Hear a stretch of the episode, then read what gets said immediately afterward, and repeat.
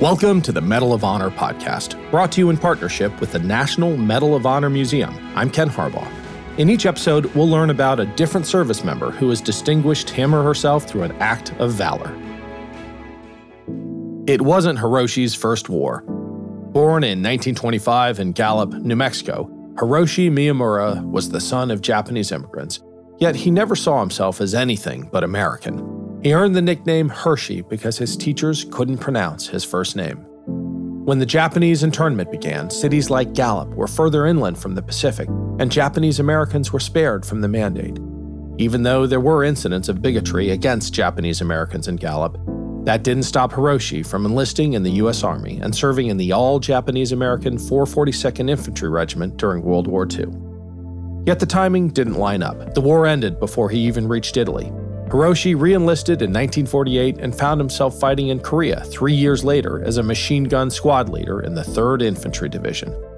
With an enemy attack threatening to seize their hill in Taejeon-ni, Hiroshi leapt out of cover and killed 10 enemy soldiers with a bayonet.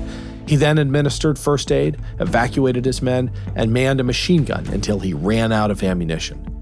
It wasn't over. Hiroshi bayoneted his way to another gun and manned it until the last round, killing 50 enemy soldiers while the company withdrew. Overrun and wounded, he decided to play dead. The Chinese forces eventually realized he wasn't and took him as a prisoner of war. Hiroshi would remain a POW for nearly two and a half years, enduring starvation and torture. He was certain he would be court martialed for the loss of his men should he ever be released. In fact, neither his family nor the US government knew he was a POW for a year after his capture. Once they learned that he was still alive, Hiroshi's Medal of Honor citation was written and classified top secret.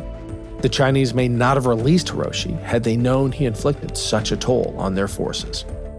When Hiroshi was released in 1953, a U.S. Army general welcomed him at the South Korean border and informed him he had been awarded the Medal of Honor. In October of that year, President Eisenhower received Sergeant Hiroshi Miyamura at the White House and presented him with the award. After the Korean War, he stayed in Gallup, where he and his wife Terry raised three children and owned a gas station and repair shop.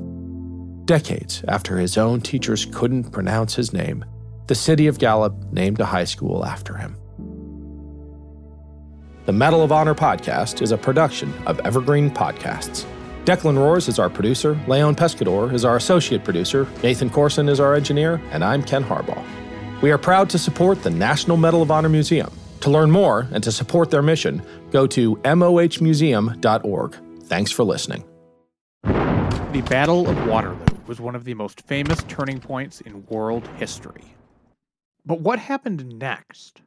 My name's David Montgomery, and I'm the host of The Siècle, a history podcast that tackles exactly that.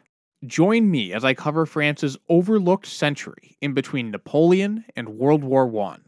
The Siècle, spelled S I E C L E, is part of the Evergreen Podcast Network and can be found wherever you get podcasts.